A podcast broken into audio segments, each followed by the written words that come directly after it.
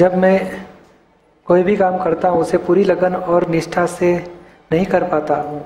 मेरा मन हमेशा बेचैन में रहता हूँ। मन में हमेशा पुरानी बातें चलती रहती है।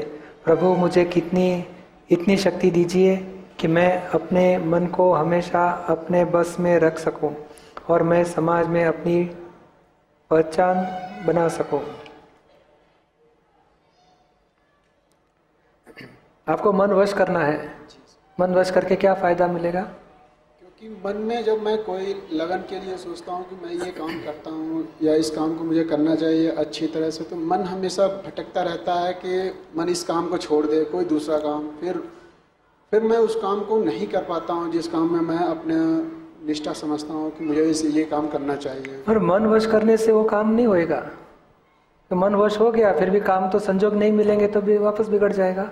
फिर मेरा मन तो इसका, इसके आगे का रास्ता करो। जी कृष्ण भगवान ने बताया, प्रकृति इंद्रिय से ऊपर मन है, मन से ऊपर बुद्धि है, बुद्धि से ऊपर अहंकार है, अहंकार से ऊपर आत्मा है। आत्मा का वही पालो तो फिर अपने आप मन वश हो जाएगा। और मन ये संसार में कोई भी साधन से मन वश नहीं हो सकेगा। कितना भी ध्यान करो, भक्ति करो, मन ज्ञान से वश हो सकता है। अज्ञान से मन बहक जाता है, ज्ञान से मन वश हो जाता है। तो आप ज्ञान ले लेंगे तो आपको कंट्रोल की चाबी भी बता देंगे। कंट्रोल सचमुच कंट्रोल नहीं करते, मगर मन को, मन, सच्ची बात क्या है? मन विचार का बना हुआ रहता है और वो एग्जॉस्ट होने वाली चीज़ है। मन एग्जॉस्ट होते रहता है और एग्जॉस्ट होते होते खत्म हो जाएगा। जब मन की बैटरी खत्म हो गई तो मृत्यु आ जाती है। तो मन पूरा डिस्चार्ज है। वो डिस्चार्ज के साथ कैसे जागृति रखनी, वो समझ में नहीं आने की वजह से मन की बात में परेशान आप खुद हो जाते हो। मन तो उसका फ़ंक्शन है। हाईवे पे गाड़ी जाती है तो मन बताएगा एक्सीडेंट हो गया तो? तो आप परेशान हो जा रहे एक्सीडेंट मुझे, मेरा हाथ तो कांपने लगा, मैं ध्यान से नहीं चला पाता हूँ। मेरे मन में बहुत खराब विचार आते हैं।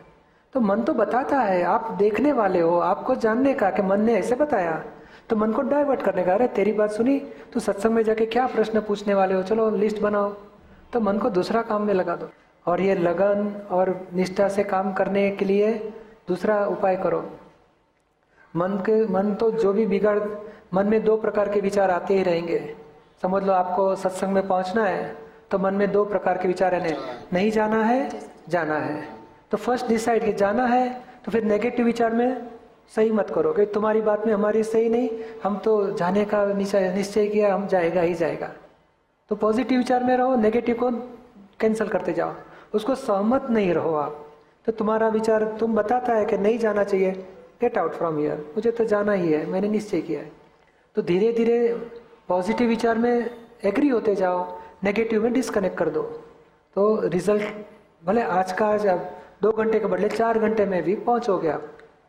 समझ में आया?